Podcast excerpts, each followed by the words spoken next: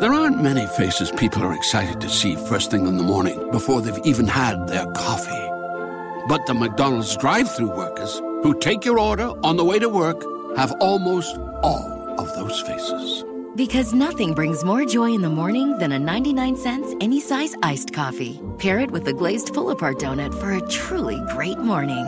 Prices and participation may vary, cannot be combined with any other offer. Only available until 11 a.m. Ba-da-ba-ba-ba. Hi, everyone, and welcome to the WIIM podcast. Women in Influencer Marketing, or WIIM for short, is a first of its kind exclusive networking group made up of inspirational women. This podcast is where we explore influencer marketing, advertising trends, and get real about women in business. Our mission is to network, to foster leaders within this exciting industry, and to share information to make our work stronger. That's where this podcast comes in. We'll bring you fresh perspectives on timely topics facing the industry from expert voices in the space. Find us wherever you download podcasts. And of course, you can always find us at iamwiim.com. That's iamwiim.com.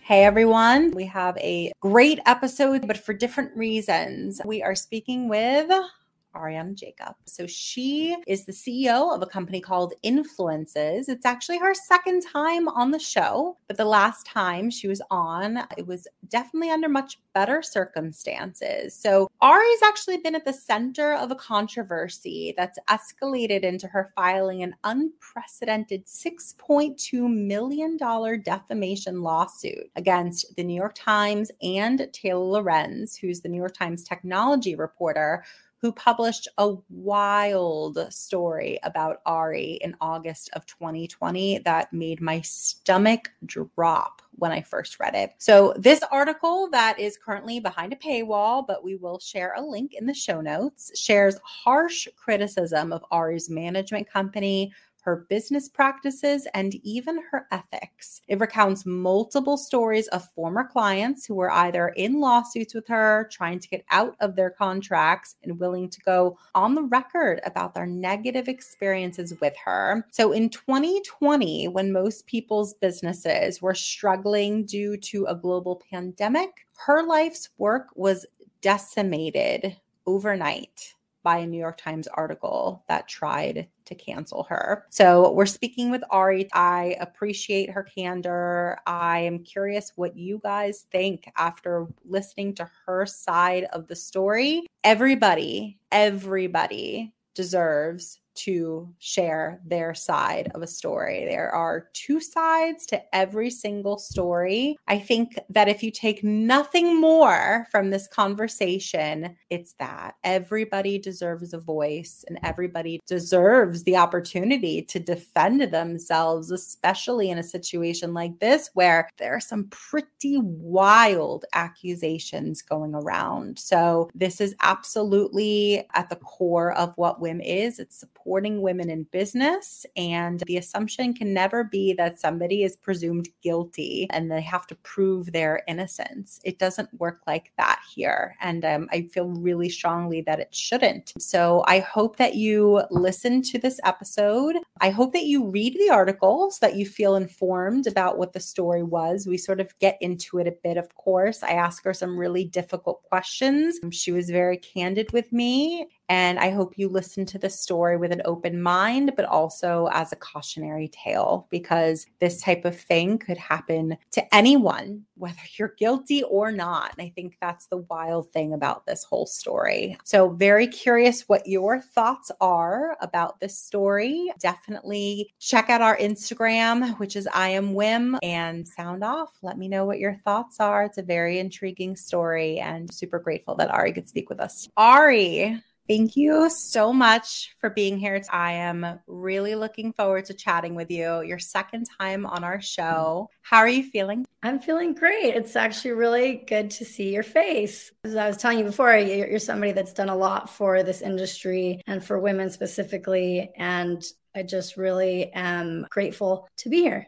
The gifts are all yours at JCPenney's Happy Birthday Sale. Celebrate with 30% off select Levi's for the fam. Plus, save up to 50% during our biggest home sale of the season. Oh, and this Saturday only, the first 120 customers in store get a coupon for $10 off a $10 purchase. Shopping is back. JCPenney. Levi's offer ends 417. Additional offers and coupons do not apply. Home offer ends 4 9. Coupon giveaway in store only. Exclusions apply. Valid 4 9. Must be 18 or older. See store or jcp.com for details. It's great to see you too. I'm grateful to have you on. I'm excited to chat with you. The first time you were on the show, it was under different circumstances. And I think you're going to really, really make a big impact with those who are listening. I know that your goal for being on here. You told me prior. Tell everybody why you wanted to do this interview. I really just want to be here so that I can offer support and learnings from challenges in my life and career that could help other women entrepreneurs specifically. As I know, this is a very niche industry. So, some of the things that I learned, I don't know how I could have possibly learned it without actually going through it. And I certainly don't want your listeners to have to necessarily go through what I went through. So if I can offer anything that could help people in our industry, I would really be happy about that. I really respect that. You know, if you Google your name right now, maybe the first couple things perhaps in there is going to be this New York Times article that came out. And that's one of the reasons why we're chatting because there's been some updates, I guess, on that story in terms of your response to it. I guess before we dive into it, you know, maybe people are seeing your gorgeous face for the first time, hearing your voice for the first time. Walk us through that New York Times article and the impact that it's had and sort of where we're at Sure. So, to give just a quick background, I didn't really just come out of nowhere. Although I started Influences Doc or Influences Inc. and incorporated that in 2018, I'd actually been working in the influencer marketing industry before MySpace, before influencer was really a term. And I taught myself how to code at an early age. And I really just was super passionate about learning about social media and this space and really wanted to become an an expert. And I had essentially in 2019, I discovered and developed some of the biggest internet stars in the world, including Charli D'Amelio and Addison Rae and many others. And influences.com, which I'd purchased, I think, in 2013, was finally becoming that vision that I always dreamed it would. And all the blood, sweat, and tears from bootstrapping not having, you know, a big investor or any type of seed funding, it was very rewarding to finally be in a position where all the work had accumulated into this very lucrative potential opportunity. And everything was going great in my eyes. It was probably around the time that I spoke to you, or, you know, maybe a little bit before, but, you know, a very prominent reporter at the New York Times named Taylor Lorenz. She's their star tech and TikTok journalist. She wrote a scathing article full of lies about my company. And she had to know they were lies because we actually answered all her questions factually before she published the story. And you have to understand that we had a very short window of time to answer dozens of questions. And my attorney stopped what he was doing and responded at length to all these questions. And these lies that we had you know already told her were lies were still found in the article whether they were quotes from people or what have you they were still published. So essentially, it blacklisted me as a expert in the industry and really destroyed my company and everything that I had worked to build. I just want to interrupt you for one second because, yeah. like, just to pause there, you did not come out of nowhere. I mean, you've been working in this industry for years, built this entire company up for months and months, years and years. And then all of a sudden, right, seemingly out of the blue, you get these questions, what, hours, days maybe before the article? It was unprovoked. Out? And yeah, it was days before I had heard sort of rumblings from people that there was something negative being floated around. And remember, most of my clients were over 18, but were very inexperienced in this world of entertainment and social media, etc. And when a powerful journalist at a big company like the New York Times calls you and says, Do you know, about the allegations of your manager and, and very aggressively sort of puts this negative cloud over your manager, what do you think most young people are going to do? What do you think their parents are going to do? They're probably going to say, we don't want to get involved in this, right? Or frankly, maybe we need to lean into what she's saying in order for us not to get canceled as well. I don't know, but I can just imagine that an incredible amount of pressure and stress for a new creator who essentially is counting on their personal brand not being tarnished as a matter of their career. Yeah. I mean, especially you're working with like a lot of TikTokers at the time, right? TikTokers, yeah. barely 18. This could legitimately be the first job they've ever had in their entire life, right? I'm certainly not experienced in terms of entertainment, PR, how to handle a journalist. The New York Times comes calling, what do you do? And look, that's a real moment where hopefully their parents did help them out or some sort of support system in their life helped them out. But ultimately, there were a handful of of people who were quoted in the article saying some really shocking things transparently. I mean, when I first read the article, my jaw was kind of on the floor because, right, like we had very pretty recently connected to record a podcast episode together and just talking about the successes that you had. And I think that's what's really hitting me as a fellow female entrepreneur. You put years of your working life into your blood, sweat, and tears into essentially essentially your baby, your company, yeah. right? And to so quickly have not only people you don't know turn against you, but people who you did know turn against you in like the blink of an eye. I mean, I think about 85 big name TikTokers, including five of the seven creators currently listed on the Forbes top earning TikTok creators list, have left your agency since that Times article. Brands pulled their contracts. I mean, used to work, like you mentioned, with stars like Addison Easterling, Charli, and Dixie D'Amelio. I'd love to hear from your perspective. How did those relationships begin? And like, where are those relationships today? Well, it's a great question, actually, because when I started working with the first TikToker, you know, Influences was really a consulting firm for brands before it became a company where we represented talent. And so I was really on the lookout for, you know, creators that would match the brand relationships that I had. And as I got to know the creators, a part of me saw who I was when I was 18 and I really wanted to be a YouTuber. But when I was on YouTube, that was not a career. There was really no way to monetize being on YouTube. And there were certainly very few mentors who could have assisted me in becoming that. I mean, I had a company called buyavideoblog.com where I would literally go to a company like a venue like a restaurant and just create video reviews on my you know little social media san diego experience.com and i mean that was like unheard of. I was doing it with a blackberry. And you know and i met gary vee in like 2009 and he really encouraged me to keep going with my dreams and my ideas but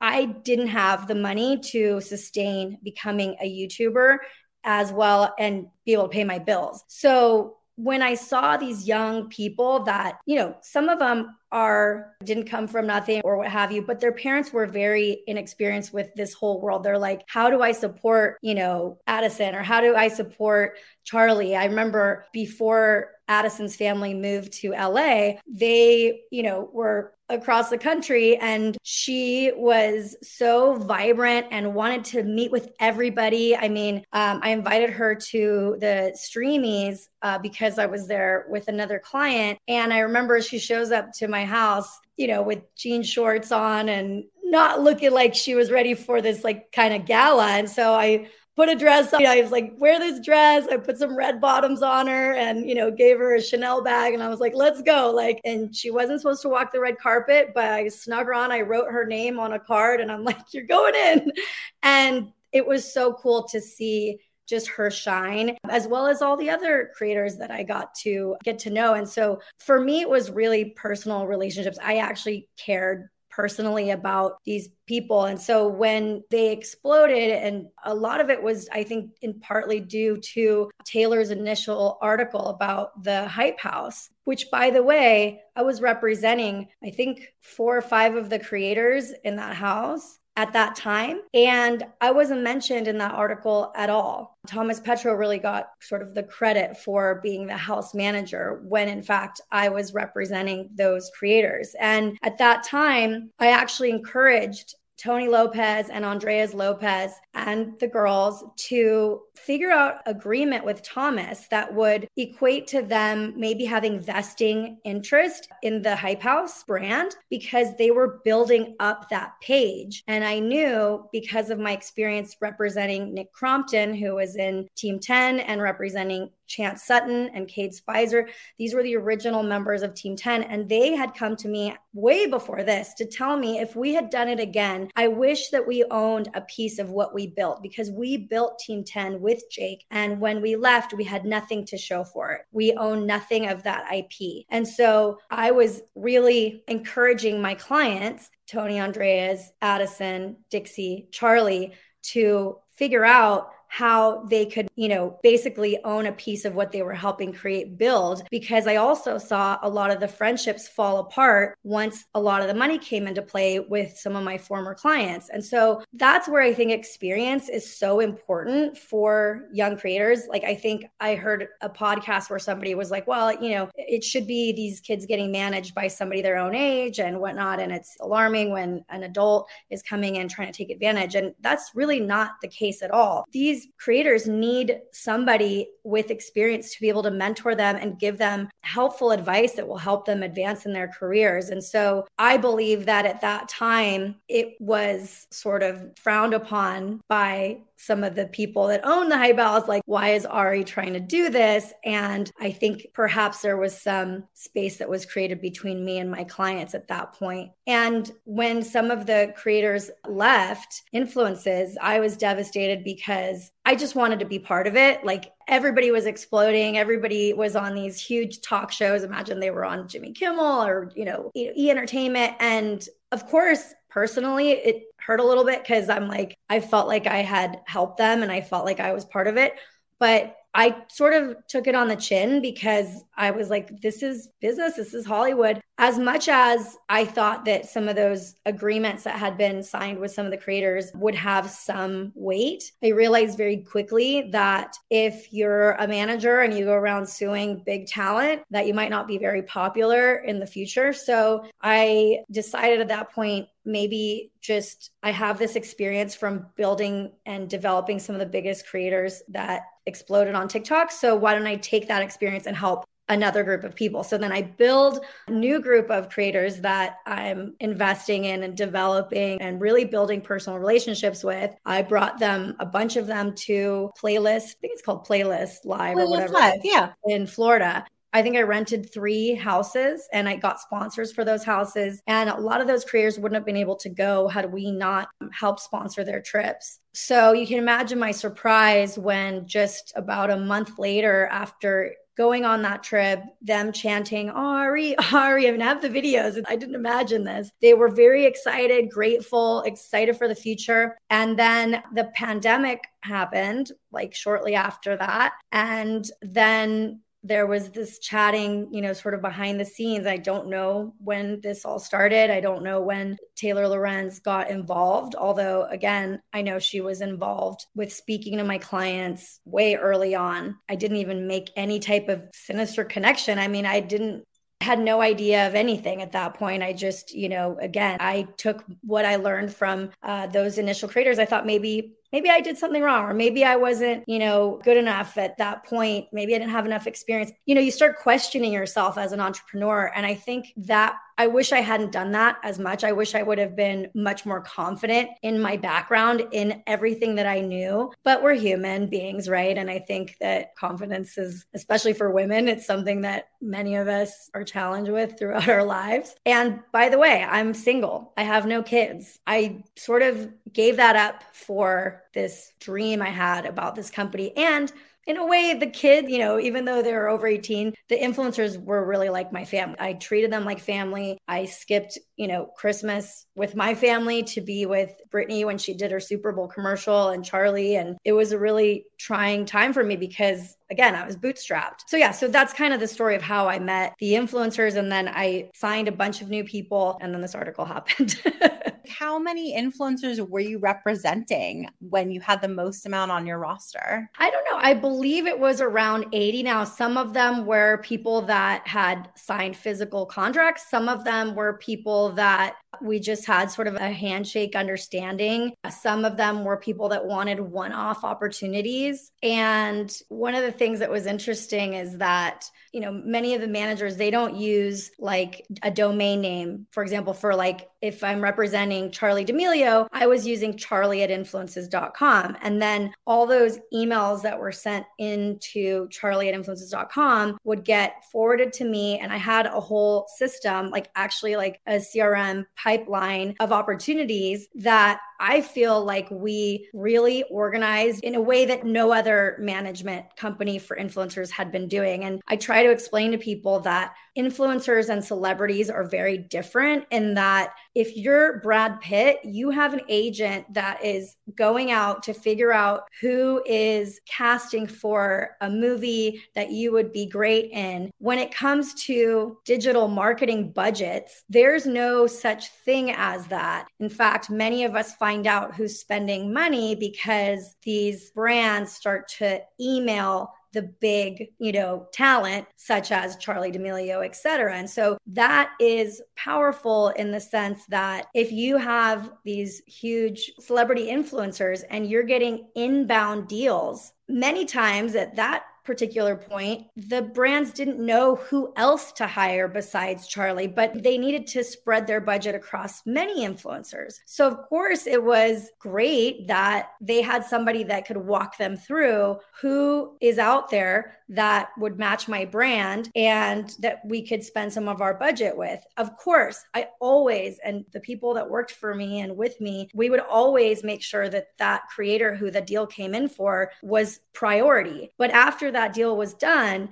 if that brand came to us and said, Hey, we have more budget for this brand engagement, who else do you suggest? Well, of course, we're going to suggest people that we are working with and people that were signed to other companies because again like where we i think excelled and the difference between us and a regular talent agent from the past was that we were really consulting with the brand. My goal was to hit the brand's kpis to make the brand happy so that they would come back and want to use that creator again. Because i had seen so many times when a brand had hired a specific influencer on instagram and the paid post did not back out and then those never called us again. And the influencer had a bad reputation within the marketing space of like, hey, that person doesn't convert, don't hire them. So we were doing something I think a little different and disrupting this industry that's very much, I think, in the past, like, oh, you want my client? Like, I'm just going to throw out the highest number. And if it doesn't back out for you, I don't care, right? Because that's what my client's worth. And that's just not how digital marketing people think. Sure. It's a very different world, certainly from, you know, acting in Hollywood. Like that's the world that I come from. I can attest to that. And you're learning the details and the nuances of all of this as you go. I mean, you've got 80 clients that you're representing, a team of how many people were working with you at that time? I mean, we had like five to 10 people that were like contractors and, you know, working with the different talents. And honestly, that's the biggest thing is that this article didn't just destroy me and my personal reputation. There was many people in my company that had put in a lot of, you know, that were supposed to get a lot of sweat equity from, you know, that were putting in their time and doing it so that we could build something amazing. And it destroyed all of our dreams, not just mine. And I don't want to even like for a second understate that right? I mean, I want everyone to sort of like really truly understand the gravity of all of this and how it played out and how many people it affected. And like, you know, you see a story in the Times or you see something on social media and it's just so distant, right? They could feel that, right? But these are real people. You grew up in this industry for all intents and purposes. I mean, you're telling me that you, you know, you're like, I'm a single woman and I made a choice and you made a choice for a good reason. I mean, you were good at what you did, you had a passion for it, and you it expected it to continue to flourish like it was and grow on it to itself. But there mm. were definitely sacrifices made. And again, it's a lot of people that were affected by this story and, and by sort of the how it all dissolved. So when something like this happens in life, whether it's exactly like the story or more commonly just something startling or shocking or negative or really difficult that you go through as a human, I just firmly believe that your real people show up you know, a lot of people will go away because human beings are human beings and they're unpredictable and they have their own agendas. But you have people that show up for you, and those are people that really show themselves, and you got to keep those people around forever. Were any of those people clients or employees? Absolutely. Employees, clients, uh, advisors, they're, you know, friends, family, people out of the woodworks from my high school. I mean, not right away though, because when something like this happens, they tell you don't go out and talk about it because if people don't know about it, then then you're going to show it to them, right? So it's this very like weird dance that you have to do. And I just want to say that although this happened to me on a really big stage, I know that many women are attacked in their workplace are attacked as you know entrepreneurs with by their competitors in small ways. You don't have to have an article in the new york times for powerful people to start rumors about you and for people to plant a seed in somebody's mind. And many people, I think, have experienced some form of somebody being jealous of their success or who knows what reason to go after somebody in sort of a nefarious way is because I don't personally have that. I don't think like in my blood like I it's very hard for me to understand why somebody would want to like hurt somebody else, especially if, you know, if they've been told that and shown evidence to the fact that what they're saying is untrue. You know, it's one thing to go after someone because you know that they've done something horrible. Anyway, I just know that many people have experienced some type of being canceled within a small community. And I just want people to understand that hopefully some of what I can share helps with even those situations. Because again, I believe that some of it started perhaps before. And in many points in my career, different companies I've started, I've had people really make things up. And it's unfortunate because when you're a woman, you know, the things that can make up could be even worse than, you know, for a man. For sure. Absolutely. So once you filed this lawsuit, and I want to sort of hear in your own words, maybe even what drew you to ultimately take that step, because that's a huge step. Once you filed this lawsuit, you were sharing your story with a journalist. And that's when Taylor got word of this story and, quote, called the journalist editor and ranted that you were literally an abuser. That's a quote. And that they shouldn't give you a platform. I just want to know what has Taylor or the New York Times response been to this lawsuit? They haven't had much of a response except like formally besides saying that my clients came out and said that they were damaged and I'm upset by what they said. But that's not really the facts. What I'll say is this Taylor Lorenz had a financial partnership with my direct business rivals, United Talent Agency. So essentially could be possibly a financial conflict of interest. Okay. She, UTA is this huge, powerful Hollywood talent agency. And Taylor writes a glowing article about UTA in the New York Times without disclosing that UTA represents her. And soon after that glowing article, it's announced that UTA got Taylor Lorenz a book deal. And recently, about a month ago, a New York Times journalist, I think her name's Karen Crouse, was asked to resign because she had a conflict of interest. She wrote a feature piece about Michael Phelps. She was hired to write the book about Michael Phelps. That is a clear conflict of interest and it's a big no-no as far as, you know, journalistic ethics. And she was called to resign and she'd been there for many, many years. I've spoken to people who are experts on sort of the New York Times and the background of the New York Times. And there's an author named Ashley Rindsberg. He goes through the history of the New York Times and he was telling me that the New York Times has a history of really protecting their star reporters and sort of letting them get away with things that other people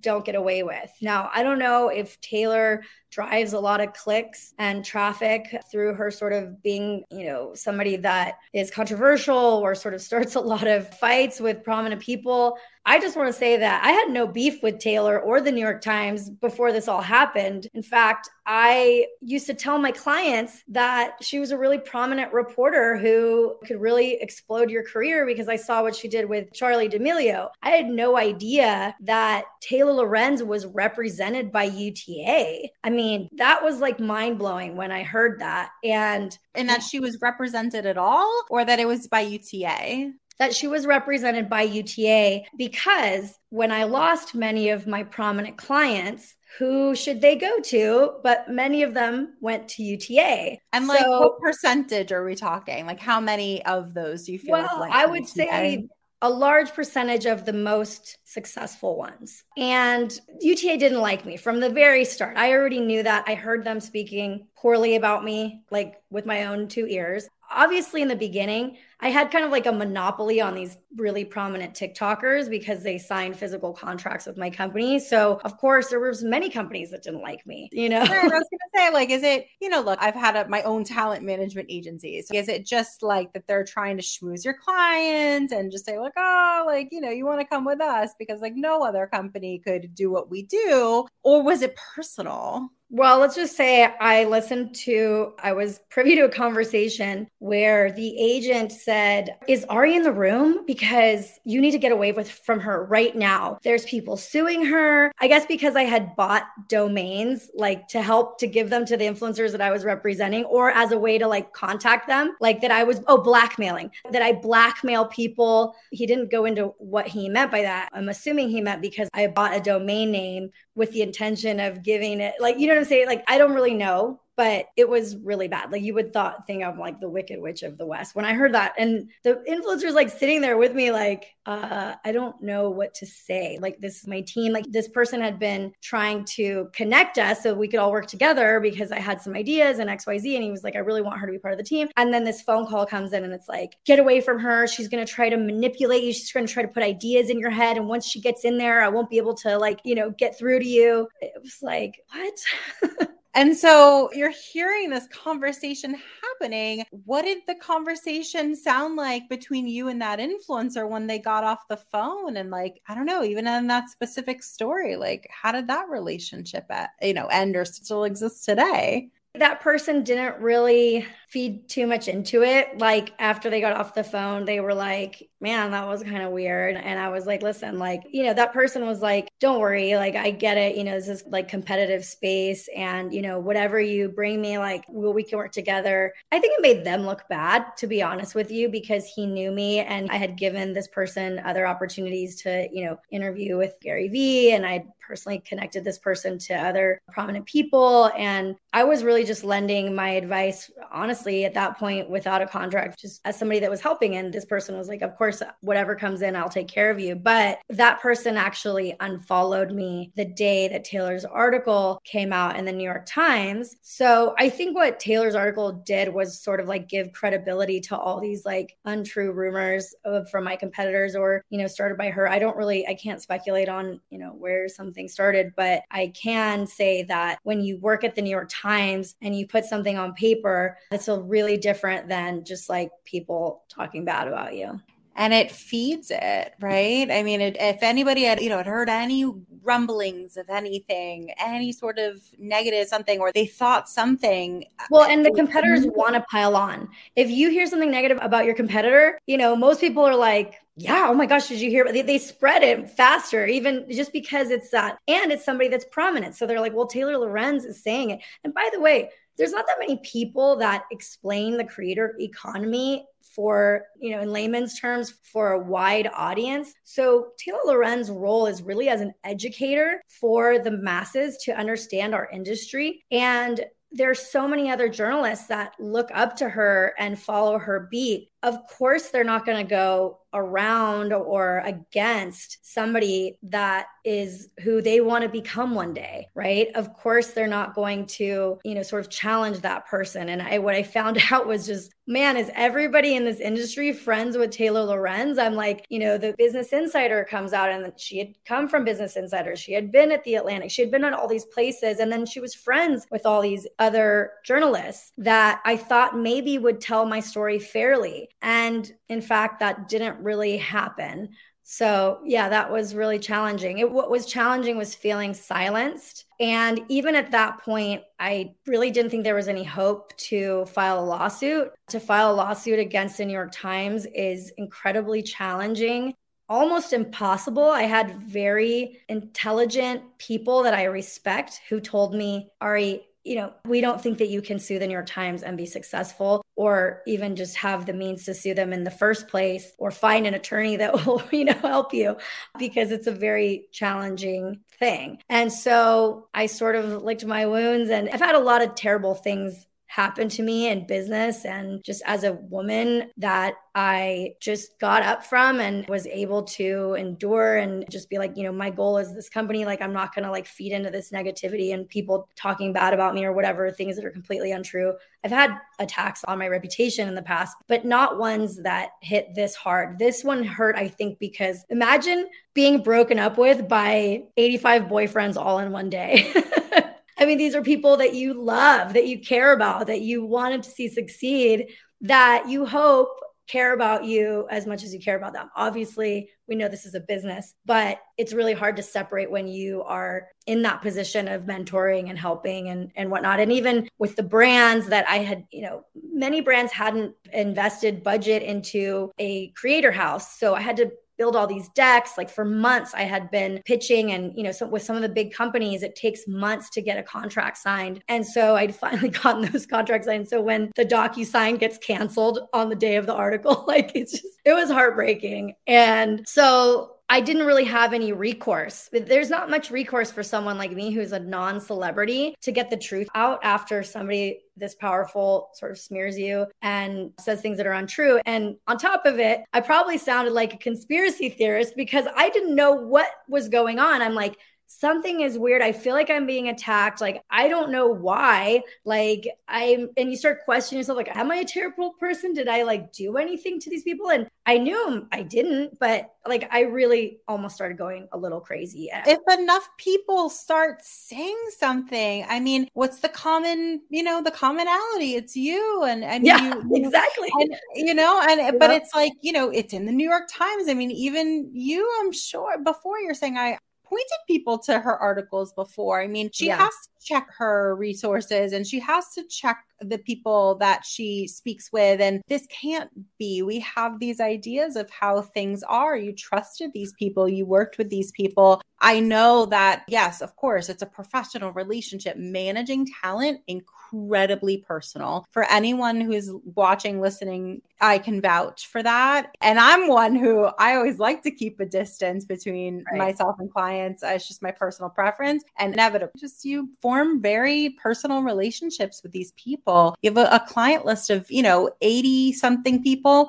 I'm sure not all of them were as close as others, but a significant amount of those people in the blink of an eye. Again, when I read this article, when I first learned of this story, my heart sank because I, I just relate to your position so much. I know how hard and challenging it is to devote so much of your life to building something that you believe in, that you're good at, that you feel like this is my purpose, to just have all of these people, hopefully it wasn't all of them, but so many of these people just turn on you and people just believe the, the story based yeah. on the fact that it's simply published in a publication like the New York Times. So I want to ask some pointed questions that were in the article as well, you know, accusations that were made, because I know that there are going to be people who immediately are going to empathize with you for a number of different reasons. And I know that you're still going to have some critics who are listening right now and they're like, but what about this? And what about that? And I want to give you the opportunity to address these specific things. So sure. if you're okay with it, can I ask you about a few yeah, of these accusations? I want to hear what you have to say about them. And I think a lot of other people would as well. So you got into the TikTok house game like right at the beginning of its popularity and it's continued to be a thing. It was written in a bunch of different articles. I mean, it was such a thing with TikTok houses. These are not just your run of the mill houses, though. These are homes that very few people in the world can afford. So, let's first just talk about the kids next door house that recently sold i think for 3.7 million dollars. When did you get this house and what was the plan to pay a mortgage that costs over $16000 a month? So the leader of the kids next door which was marcus olin him and his girlfriend came to me and they said, We have to get this house. We already looked at all the houses. We want this. And I believe they tried to get it on their own because they were apprehensive about having anybody share in their profits of what they were making as creators. And I thought that they had a lot of potential. And I had been working with them for, you know, months before that, letting them film at another one of the houses, taking them to Capitol Records. I mean, really just opening up the door so they could get to know me because I never want to just be like, hey, you, you need to sign on the dotted line. But, you know, I think that it's like a relationship. You have to get to know each other and trust each other. But they came to me and they said, these are the people that we want in this house. And this is what we want to do. And essentially, they needed a co signer because nobody was willing to sign a you know, Elise with two young people with green hair. I don't know. You know, it was the green hair tax, but I liked their idea. I thought they could build like sort of a, a Nickelodeon meets uh, Rolling Stone. That's what I saw the kids next door as and you know they were adults though. So it's it's confusing when you say kids because i think people in their mind and i think maybe when taylor lorenz's article came out they're like oh the kids next door they must be you know 15 or whatever. No i think marcus was in his early 20s and same with his girlfriend. So yeah so basically i decided that I could invest a piece of a deal that I had gotten for those creators. That was a long term deal that I had gotten for uh, Marcus and his girlfriend, and that I could essentially, instead of keeping that commission, that I could reinvest it into their project. And as well as I got them a reoccurring music deal that paid into that and a couple other things. So, and then they had to pay their share of the rent so essentially between the brands that I got together and the money that I put back in, we were going to pay um, I think it was like half of it or or something like that or 8,000 or something like that. And what about like the down payment and stuff like that? Like who is responsible for that? I got them a brand deal to get the down payment, the half of the down payment or something like that. And then they were responsible for putting in their own deposit as well. Got it. And so, like, was there an initial plan? You know, like, okay, we got the first piece, we've got this covered, that sounds handled. Looking back on it now, do you feel like there was enough of a plan that you guys constructed together that it would have been successful moving forward? I do. I think that that I didn't anticipate how much people would push back on rules and sort of what we agreed to in this production agreement that we did with them, and that we actually uh, spent dozens of hours and I paid for an attorney to work with the creators so they got this perfect agreement that they could stand behind that really they felt like they did not get taken advantage of. They had consultants looking at it. They had all these people. And you know we get this agreement done and I'm like okay you know let's move forward. Now I probably should have noticed a couple red flags with some of these creators that were a bit manipulative, things that, you know, they had said because they wanted to get the house and sort of to push me in this direction of getting it for them. But I sort of chalked it up to like, them being young and hungry and just wanting to move fast and these things. Marcus had done something a little odd when I gave my financials to the realtor. Somehow he talked the realtor into discussing that my financials to get approved for the house. And I got word of that and called him out. And I was like, don't ever do this behind my back again because like who are you tricking and i mean these are very intelligent people although they're only 21 or 20 they're smart right so you're getting somebody that's really smart getting a realtor to give up this and at first i was mad at the realtor but then i'm like these little manipulations those were red flags i wish i would have caught and just said you know what I'm not going to do this. This is too much money to be investing in somebody that would be sort of willing to cross a line like that. And why didn't they just come to you and ask you about your financial information? Like, do you feel like they could have come to you and just asked you if they had any questions about it?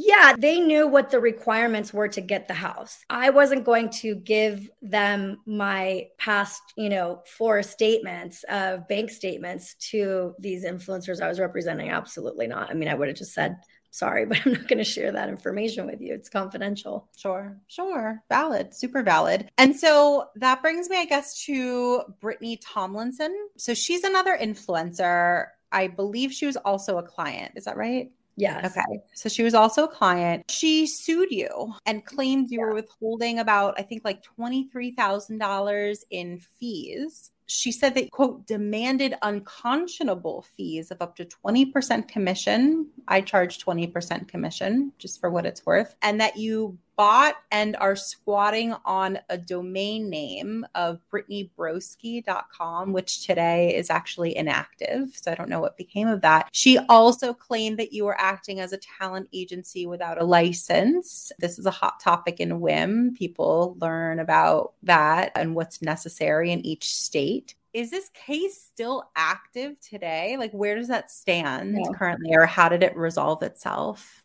Well, it's been resolved and we sort of moved on. But I, I wanted to say that Weed influences discovered Brittany.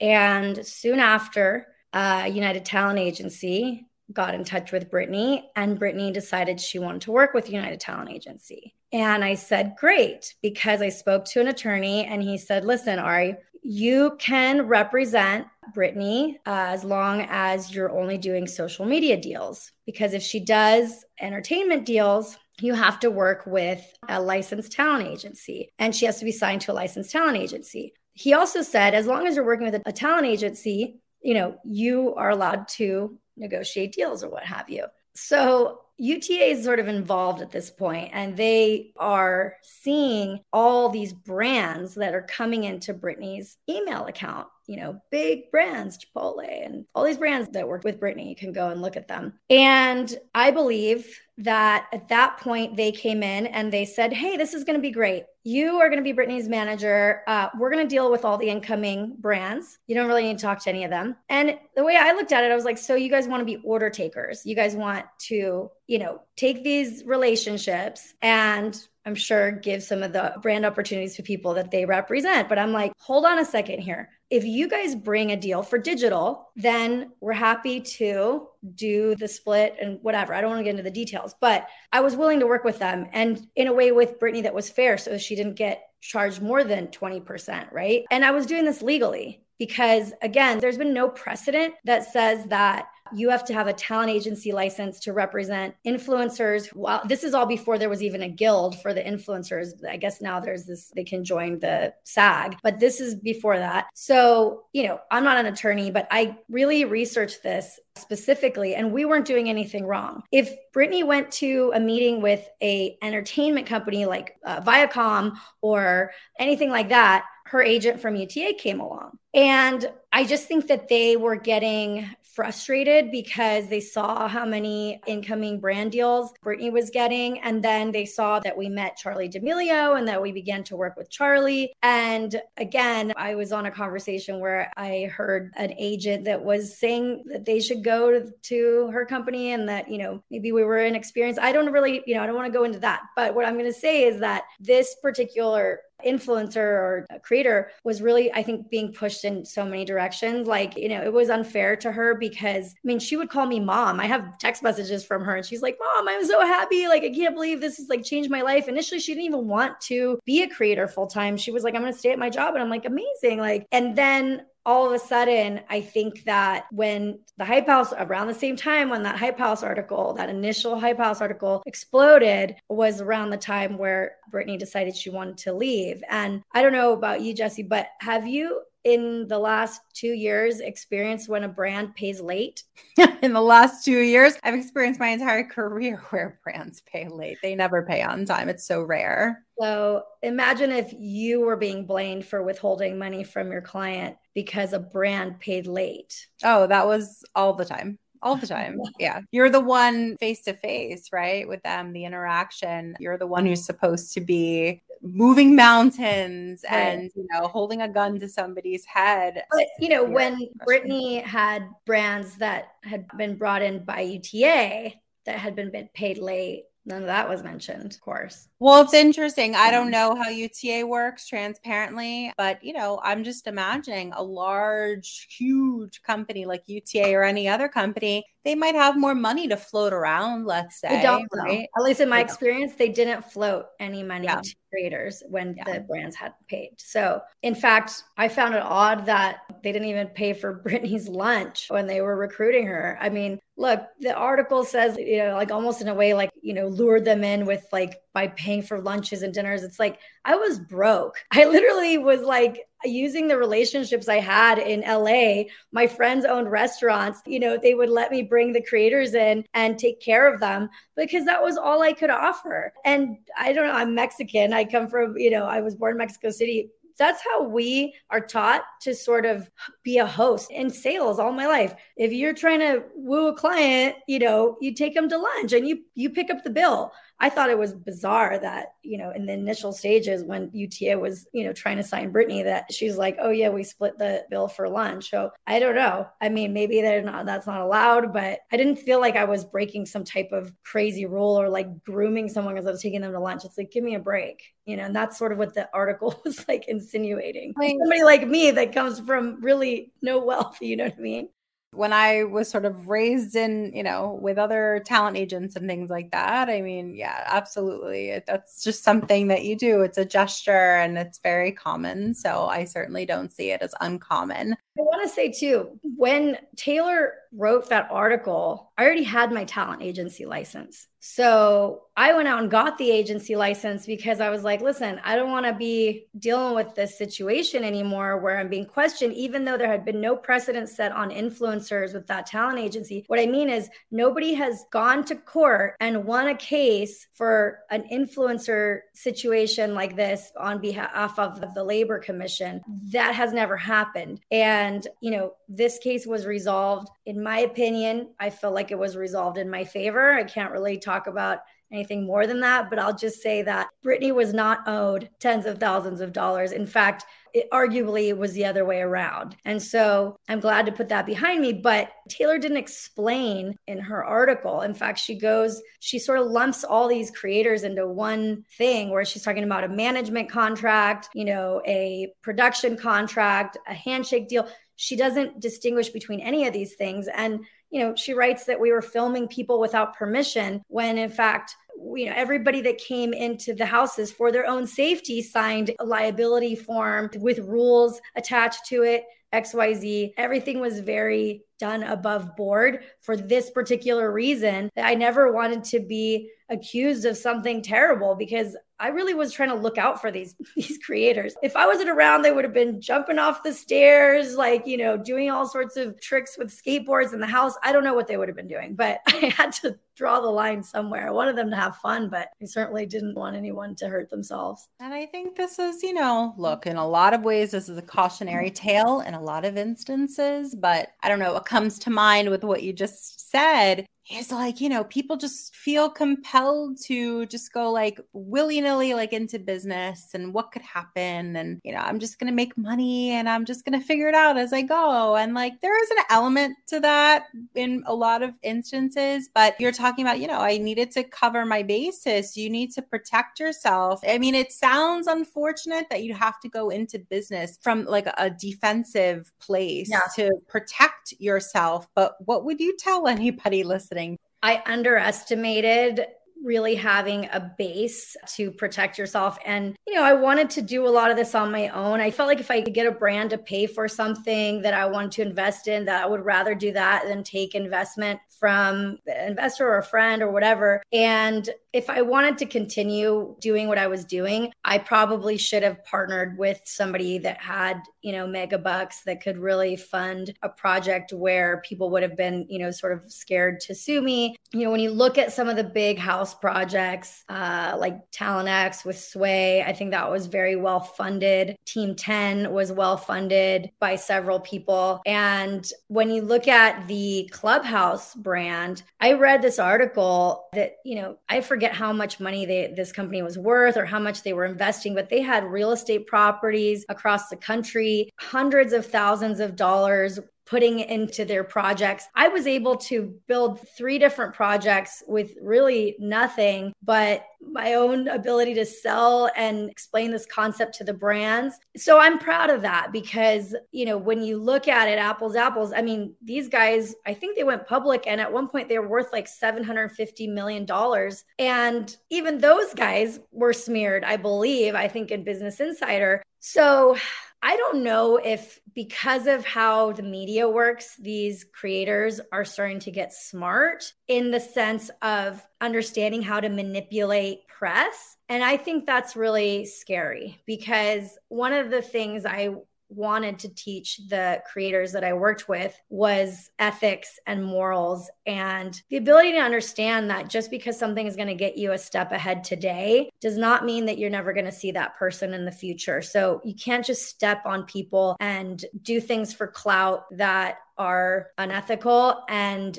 you know not have to face challenges for those things and repercussions for those things later i mean several of the people that were critics of me in the article or outside of it have come to me since and apologized and said that their behavior was shameful and that they are very sorry that they were dealing with drugs at the time or that they felt pressured by this journalist to lie and or by their own fellow peers because you know those people didn't want to pay the commissions that they agreed to pay. They didn't want to follow through. I had to ask a creator to leave one of the houses because i was emailed multiple videos of him using homophobic, racist, incredibly disturbing videos of this person that I didn't stand behind. And it was in the contract that if you broke certain rules, to see what I saw, I was like, you know, I can't be associated to this. Not only that, this person needs help on their own, but I can't have them be part of this brand that I'm trying to build. And they know it, right? But when that person was asked to leave respectfully, it was a huge blow up from many of the leaders in the house. So I'm sorry, but there was a line that I had to draw. And that's why, you know, I don't know what sparked a lot of the things, but Taylor Lorenz from the outside, you know, I didn't even want to expose these things when she was asking me the question. I could have very easily thrown these people under the bus and been like, here are these videos. These people are the ones doing all this stuff. You know, in the lawsuit, you can actually see that one of the houses wrote, Ari's a bitch, fuck Ari all over the walls. So with spray paint, I didn't want to disparage these creators to that extent because they're young, right? They're learning. They don't know what they're doing, is how I was seeing. But I certainly think that Taylor Lorenz and her editors at the New York Times know what they're doing. But Taylor Lorenz's editor that was there at that time has left and there has been some controversy about him leaving. I read an article, something about, you know, he wasn't able to sort of control or like, you know, rein in this person that was tweeting uncontrollably and recklessly, etc. So her boss is no longer there. Um, he's a different company now. So as far as the creators go, I really don't blame them for their inexperience. I don't like hold a grudge or hard feelings against them. I really I just feel bad because many of them are not doing as well as they were doing when we were creating our project. So Devion Young, is that how you pronounce it? Mhm. So he was, I think, the founder of the Drip Crib. This one, I think this sort of stood out to me in the article as like what really was very shocking to me. I really want to hear what you have to say about this one. So he claimed that you leaked nude photos of him. He said, quote, right before we parted ways, she leaked my nudes and sent them to business partners, people in my house, and potential investors to slander my name, saying that I was unprofessional. I guess because he had nudes. I don't really understand that completely. But your lawyer said that you did not, quote, publicly leak the nudes. What does that mean? I would really encourage anybody watching this to go to YouTube and search Taylor Lorenz. There's a whole video called Content Cop. It's a, a creator, journalist. His thing is Boast Wiki, Alistair Boastwick. He did about a 10 minute piece that goes into a lot of this with receipts, evidence that I showed him. I will just say that I saw messages from somebody alerting me to these pictures of Devion. And when Devion was asked by me on text, essentially, why are your nudes on the internet? He has this long story about how his iCloud got hacked and how somebody sent all these nudes out. So I would just like to say, how could I have leaked Devion's nudes if he admitted to me that his nudes were leaked some other way. So people should really go on the video and on that content cop video, you have to scroll. It's a really long video. You have to scroll to like 41 minutes and 30 seconds or something like that to get to my section. But if people want to dig into this and sort of go down the rabbit hole, I really encourage them to watch that video because it's just black and white evidence that shows you know, that should exonerate me. And so, are you saying that you did not leak those photos? Correct. There aren't many faces people are excited to see first thing in the morning before they've even had their coffee. But the McDonald's drive through workers who take your order on the way to work have almost all of those faces. Because nothing brings more joy in the morning than a 99 cents any size iced coffee. Pair it with a glazed pull apart donut for a truly great morning. Prices and participation may vary, cannot be combined with any other offer. Only available until 11 a.m. Ba-da-ba-ba-ba. Charles didn't have just any coronary artery disease. He had Charles's coronary artery disease. Michelle didn't have just any heart attack. She had Michelle's heart attack. At VCU Health Pauley Heart Center, we know every heart is unique. And as Virginia's only nationally ranked heart program, we'll keep them beating healthy and strong. VCU Health Pauley Heart Center. Learn more at vcuhealth.org/heart. Okay. And we'll link that in the show notes for anybody who wants to go there. We'll link that timestamp to it. I do want people to be able to see this. If it's a long story, it's already been explained. I send them there. That's perfect. I'm glad that that exists. That Yeah, was just a pretty serious accusation in the story. I think that, yeah, like I think like everybody sort of maybe one or two things really stood out to them. That's sort of what stood out to me the most. I don't know this person. I wanted to hear from you. So thank you for explaining that in that other video. Sure. I want to take a look at that as well. And we'll link that in the show notes. So Ari, Yeah. you're living in Las Vegas, right? Yeah. And I see you as like you're recovering from what I'm sure has been like a really challenging, probably traumatic experience for you. How are you dealing with, you know, the last year or two having gone through this experience? So there was a period of time where I had to take a beat because my advisors and everybody was just like, you need to focus on your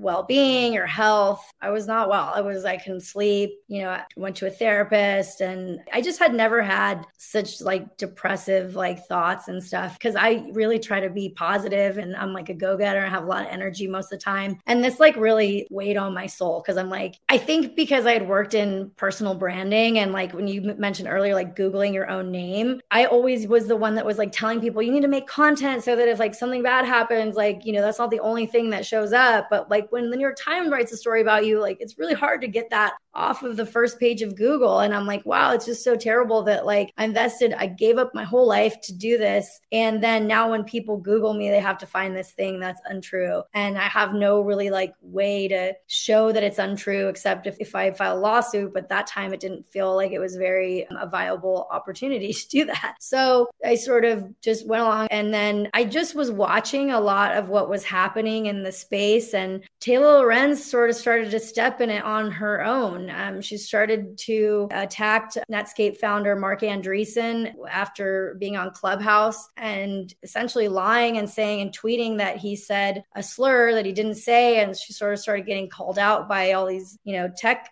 people. And then she attacked Steph Korey, you know, the original CEO of Away Luggage, and in a way that was, I thought, was really unfair. She was sort of like looking at her social media page and, you know, which had like 5,000 followers or something like that, and then tweeting this criticism of Steph Korey, who had already gone through some stuff in the media. So I was just sort of watching, and then people started to talk about how you know it's not right for the New York Times and their Star Tech reporter to sort of make up these lies. And then Glenn Greenwald started to criticize her and Tucker Carlson started to criticize her. And as soon as Tucker Carlson criticized her on his show all these other media journalists are writing stories in defense of Taylor saying that, you know, she was being attacked by, you know, privileged white males or, you know, I'm not really sure, but I started watching the whole thing and I'm like, this is insane because Taylor doesn't just go after, you know, it's not just these wealthy, powerful people going after her. It's like, I was not wealthy or powerful. I'm a female and a Mexican immigrant, and she went after me. So she doesn't have a specific, you know, it's not just powerful people that she's attacking or trying to expose, whatever. And so I think at that point, I got a little bit of hope that at least maybe some justice would come of it, or maybe some people would start to see that not everything that she writes is factual. And then it was when Christy uh, Smythe reached out and she had actually gotten canceled on her own. So she, you know, was empathetic, I think, to me as just an entrepreneur, but she really just wanted to write my comeback story and like learn about this new platform that I was developing. Because after everything I learned from the management world, I'm like, what could I build that could still put me in this world without putting me in this world in the same way and you know put some distance between me and the people that i'm helping. I felt like a tech platform could do that and i always have wanted to build a tech platform. So christy smith she publishes the story and then she lets me know that taylor lorenz is going behind the scenes calling prominent people in the media, ranting that I'm a literal abuser, essentially because I think she wants to silence me and make sure she cripples my career permanently because maybe she doesn't want all this stuff to come out of her conflicts of interest and all this stuff that nobody was really interested in until I get a little bit of press around a a new venture that I'm doing eight months later, eight months after she attacked me. I'm like, this is personal. I mean, I can't even imagine destroying someone's life with an article and then going back for seconds and really like you know making sure that they don't get up. I mean that to me is it sinister feels, it feels personal. Definitely yeah. feels personal. Yeah for sure. Yeah. so i filed the lawsuit and uh, now when you google my name it's not just her article but this is really more about justice and accountability than it is about press. I have sort of gotten past that whole like my reputation being crushed. I think I found that the people around me are what's the most important. What the people around me who work with me think of me is a lot more important than what's on Google. And I think, you know, putting out my own content, I think that anybody listening, what you have done doing a podcast, you know, even somebody like me who's always preaching about building your personal brand, I let that go for a, a time because I was so focused on building other people. I stopped making my little videos, you know, they were buried in YouTube or on Facebook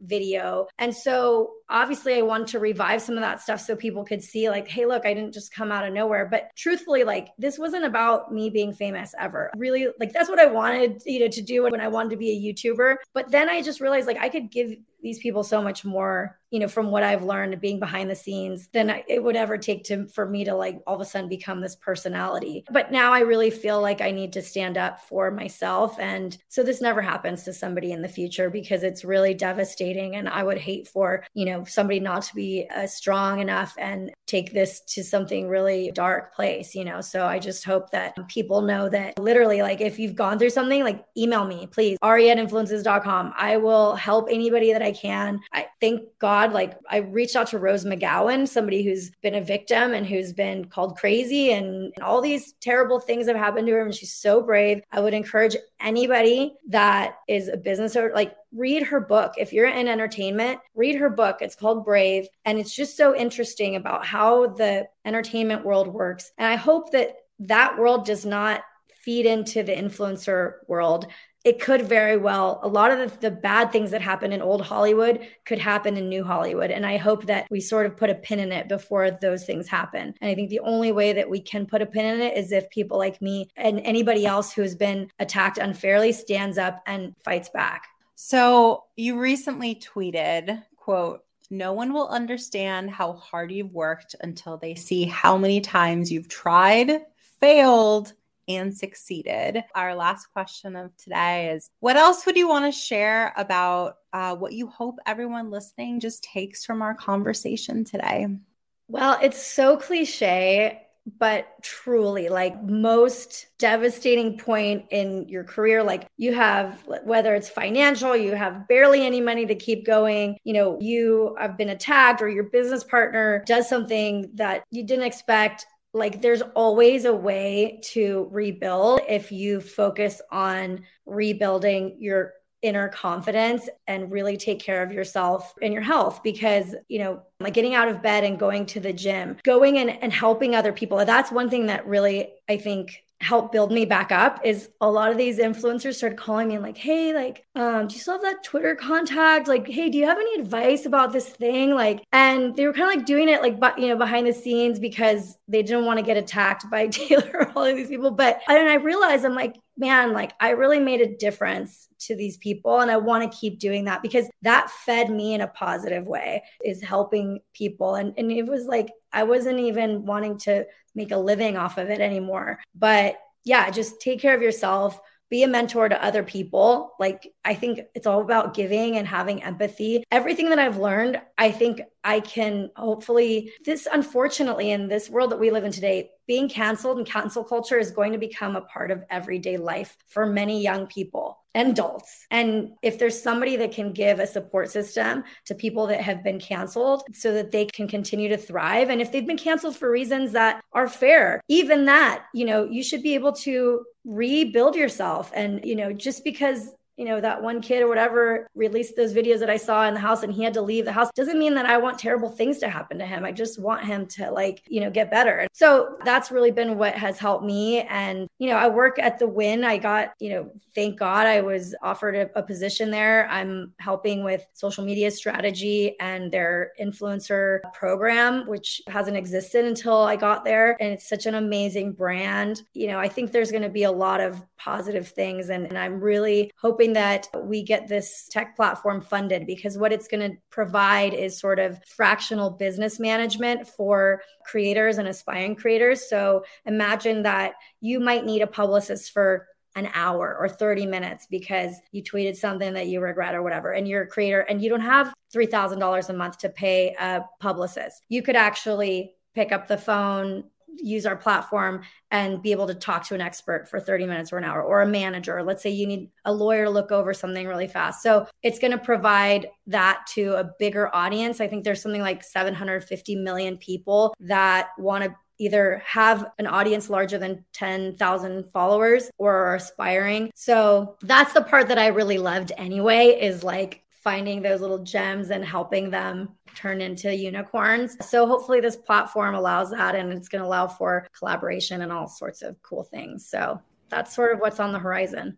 It's a story of triumph. It really, truly is. Look, the reality is that I've personally experienced as I've watched you go through this. It's not the first time it's happened to someone. And unfortunately, it's not the last. I'm just proud of you for speaking up about it because in instances where people go through, you know, similar things where there's somebody more powerful than them who just sort of, you know, says a lot of stuff and they, they're silenced, they're not free to, you know, they're presumed guilty before be, and have yeah. to prove their innocence. And that's and not honestly, the society that we live in. We just really need to be kind and lean into people despite what you might think and be open to hearing out someone else's story. If you read something about someone, especially if it's in our industry, and before you begin to spread those things, like really take a moment. I mean, even myself, when all this happened, I was encouraged to talk to some of the other people that Taylor had smeared. And I remember being like, oh, I read that article. I don't want to talk to that guy. Like, he's obviously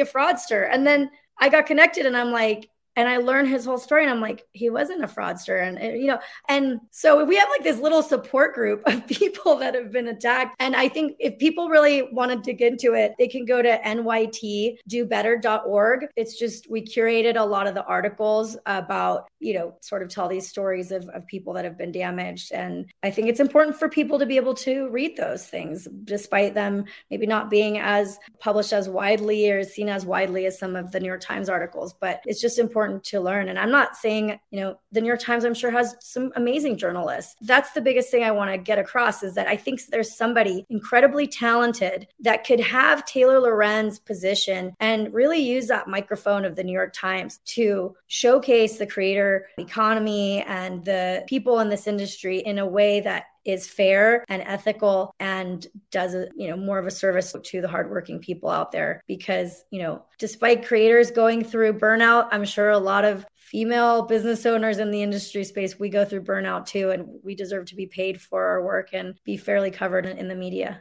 yeah, absolutely. That's all that it is. It's about the truth. It's about fairness, but you know, it, it, has to be true. I mean, ethically, it feels very wrong and very misleading if something isn't true. So, if you know, if that's what happened, I hope the truth comes out about this story. I've been I'm grateful to hear your side of it. I'm here and I'm glad that we could, you know, tell your story and get your version of things. It's really Thank important. You. And I want people to understand how important that is that you've done. I mean, despite whether you agree with me or not, or just being able to give somebody a platform to say their side of the story when something has affected them this greatly, I just think that that's commendable. And I really just want to say thank you because you'd be surprised, but many journalists and podcasts, other people, there have been people that have said, you know, I'd love to have you, but I'm just a little worried about if that's going to put a target on my back with you know certain journalists so i just want to say thank you for your own sort of courage and bravery to have me on i wouldn't yeah. be here if you know i wasn't telling the truth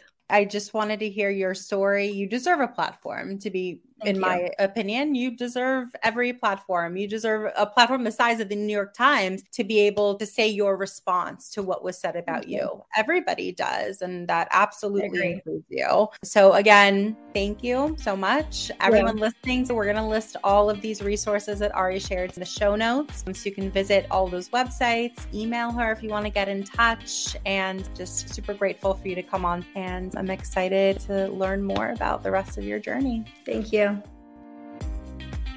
Thank you so much for listening. If you enjoyed this episode, we gotta have you back. Check out our website for more ways to get involved, including all the information you need about joining our collective. You can check out all the information at iamwiim.com. That's iamwiim, double I Dot com. and if you enjoyed this episode, leave us a review, a rating. But the most important thing that we can ask you to do is to share this podcast. See you next week. Thanks for listening. Tune in next week. Tune in next week. There aren't many faces people are excited to see first thing in the morning before they've even had their coffee. But the McDonald's drive through workers who take your order on the way to work have almost all of those faces. Because nothing brings more joy in the morning than a 99 cents any size iced coffee. Pair it with a glazed pull apart donut for a truly great morning. Prices and participation may vary, cannot be combined with any other offer. Only available until 11 a.m. Ba-da-ba-ba-ba.